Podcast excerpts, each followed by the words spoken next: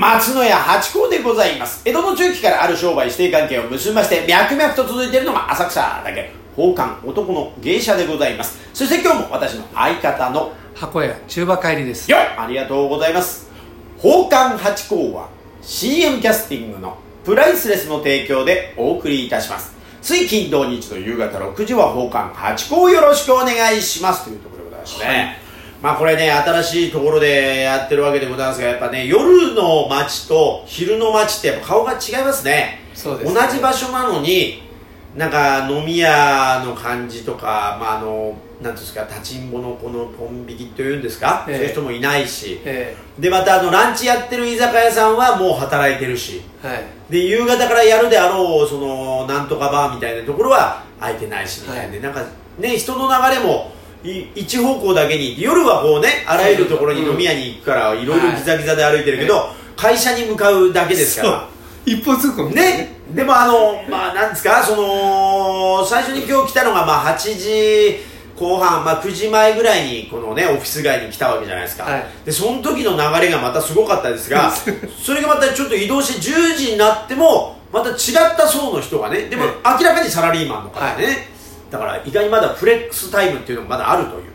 あるんでしょうねねえリモートっていうのもあるんですかね、まだ？えリモートもありますねありますか、ええあじゃあ行かなくてもいい方もまだいまだにいらっしゃるってえいうことね。えありますねはいじゃあ働き方の多様化がまだまだ、ええだからここのあれですよねカラオケもうんあのリモートそう契契約っていうかリモートそうそう仕事がここでできるというね、えやっぱだから家でやっぱできないですもんねあのねね事とか宿題とか学生の時も勉強をね家でやるよなんつって言ってやった試しないんですよね。そうすると急にあの掃除しちゃってなんかいつもやんないのに。でしょうがないなっつってアルバム引っ張り出しちゃったらああ小学生の時こういうことあったなってことをやって時間が経っちゃって。あの勉強ってさ 自分の部屋与えた与えられた瞬間にやらなくなって、はい。あの今とかさ、はい。あの家族がテレビ見てる横でこうやってるとか、やったりありますよね。何なんでしょうねやっぱりどうしてもやっぱり一人にはやっぱ難しいんですよやっぱ。りお前自分の部屋が欲しいって言ってただろ。戦いはできない。だからやっぱやってるところ見てもらいたいんじゃないですか あそれね、はい。幼稚園児と同じでね。見て見て。ぱ見て見てですよ、えまあ、あとは、まあ、もうちょっと先行くと図書館とか行ってやってる人と同じところでやっぱトップランナーと一緒に走るとなんとなく自分もやれるっていう。やっぱね孤独ってのはやっぱ自分との戦いはねやっぱプロの世界ですから これ学生にはやっぱり厳しいんですよ。でね。あのトップは孤独だって言いますもんね。そう。どの世界やっもねぱねプロはそうじゃないですか。自分の道をこう突き詰めていくから同じ道をこう歩んでてもやっぱ違いますからそれぞれが。ねえだからはしこさんも孤独だね。まあ、孤独にはまだ慣れるほどとんコンサンメンでないんですけどまあねだからまあまあまあまあそうね。だからまあいろんなところで人とやるようにはしますよ。稽古だってやっぱね腹筋だってね人とやんなかったらねもうあの何十回もできませんからね。人とやっててああの人苦しそうだなと思いながらああでも俺も苦しいけどじゃあ負けてたまるかってやっぱねあのマラソンもそうですけどやっぱあいつをなんとかついていこうとかあいつを抜かそうってやんないと。一人で走るとね。腹筋はし一人厳しいよね。ふた二人で足持ってってもらうんだよあまあそれもありますけどやっぱねひと伸びは人がいてですねまだ今のところ。じゃあやっぱしこうライバルがいないと、そう。ん、厳しいよね。うでだから自分との戦いってなるとどんどん厳しくなるから、うん。100回って思ったら100回やんなきゃいけないじゃないですか。それ厳しいんですよあれ。で100回って決めたのも自分だろ？100回でいいのか？110回だろみたいになってくるともうもうもうじゃあ明日やめちゃおうみたいになっちゃう その辺が難しいんですよ。だからそれはやっぱ人とやることの大事ですよね。あいつあいつが辞めるまで辞められる。そうそうそうそうそういうこと。でそうすると限界までいけるんですよね。そうやっぱお互いに高め合ってお互いにそう思ってるわけですから。いやそうですよ。だからそうするといつ辞めるんだみ一たいな。回そう一回多くはなるんですよ。もう一伸びだってあの何？トレーナーとかがついてる時もこうやって10回か12ってバーベル上げた後あと2回とかねえ えー、っていうそこが大事だって言いますもんね。そこがその2回がそう。やっと筋肉にそうなる。みたいな予備タンクを使わせるっていうところがなんかパンプアップっていうかそのパワーのあれみたいですね。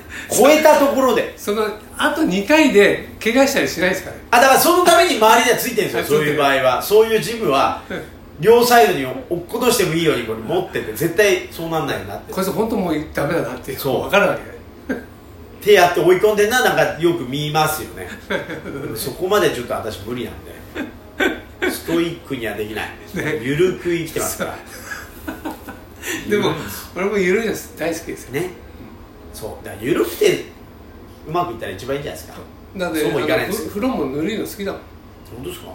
風呂熱いのがいいな本当ですか？俺よくねあ熱い風呂で水こう埋めると、はねじいさんとかにうん怒られた。銭湯は怒られますよ。るなはい。ぬるい。ねだからだから最近うちの近くの銭湯がむちゃくちゃ暑かった銭湯が潰れて、え。ぬるい湯がもうものすごいいっぱいある。風呂になった途端に、ええ。みんな並んで風呂入ってますからね。外に並んでんですよ銭湯。あぬるいのがすみんな好きで。ってこと？だからぬるくなって新しいなんとかの湯とか電気の湯とかもできて、えなんかスーパー銭湯もどきみたいにはなったんですけどした瞬間に若者が急に現れて、えあのーみ毎日そこの銭湯の前見るんですけど外に並んで座って銭湯入ってるんですよ。順番待ちしてまで風呂入りたいことあんだと思って。そそれなんですか？ぬぬるいぬるくなったから暑い時はみんな入んなかった。入んなかった。いやそんなにいなかったです。だからなんか暑いなって言いながらゆったり入れたのに 今ものすごい並んでその毎日なんていうんですかじゃがいもの洗うみたいな。じゃああれあれだよね。あのほら寒いから今日温まっていこうっていうのがじゃなくて風邪ひいちゃうよね待ってたら。いや本当に。いやびっくり。でもあんなになんか新しくしてなんかなんどっかで宣伝してんのかわかんないですけどだってずっとしもう半年以上はずっと並んでる状態が。儲かってんね。いや儲かってますよ。で値段も上がってますからスーパー銭湯並みのお金になってるからですね。えいくらなんですか？経営でえ600円ぐらいじゃないですか。600円。うん。普通に入るんだって408円ぐらいですよね銭湯。いや今銭湯行ってないから全然わかんないですよ。確か普通に480円じゃなかったかな。そうですね。だからまああの湯船が前はめちゃくちゃ熱くて入れない湯我慢すれば入れる湯まあちょっと熱い湯っていう。普通のやつがなかったんですよ。でちょ それまずいと思うな。その熱いところはものすごい家庭用の風呂ぐらい狭いんですよ。めちゃくちゃ熱い風呂2つがめちゃくちゃ広くて。でみんな入れないでみんながあの家庭用風呂みたいなところにはーって言いながら入ってたっていう銭湯で。いやでもそれ好きだったんですけどねでじいちゃんとかがむちゃくちゃ熱い風呂に入ってて 勇者なんですよ。うわ入ってるわあの人みたいな。あれもう神経使えてないじいやわかんない。もうゆでだこみたいになってじいさん平気な顔してるんだけど体は真っ赤になって出てきちゃってる。じいさんとか言ってうわすげえとかやってたのが急にぬる湯がいっぱいになった途端に 若者増えてなんかやっぱ宣伝の仕方でああも変わんのかなと思ってね びっくりしました。ゃ んそうですか。はい、まあ、そんなところでちょっと今日のお題を。えじゃあ今日のお題はですね、えっとね八子さんね、うん。風邪ひいたらどうします？あこの時期ね風邪ひきやすいですからね、うん。でね注意注意書きっていうかね、うん医者に行くなんていうのはダメですよ、あ医者に行かないで、うん。なんか自分なりの風邪かなと思った時のそう対処療法。はい。まあ、まずねあのね、うん。あれですね首にタオルを巻くっていう。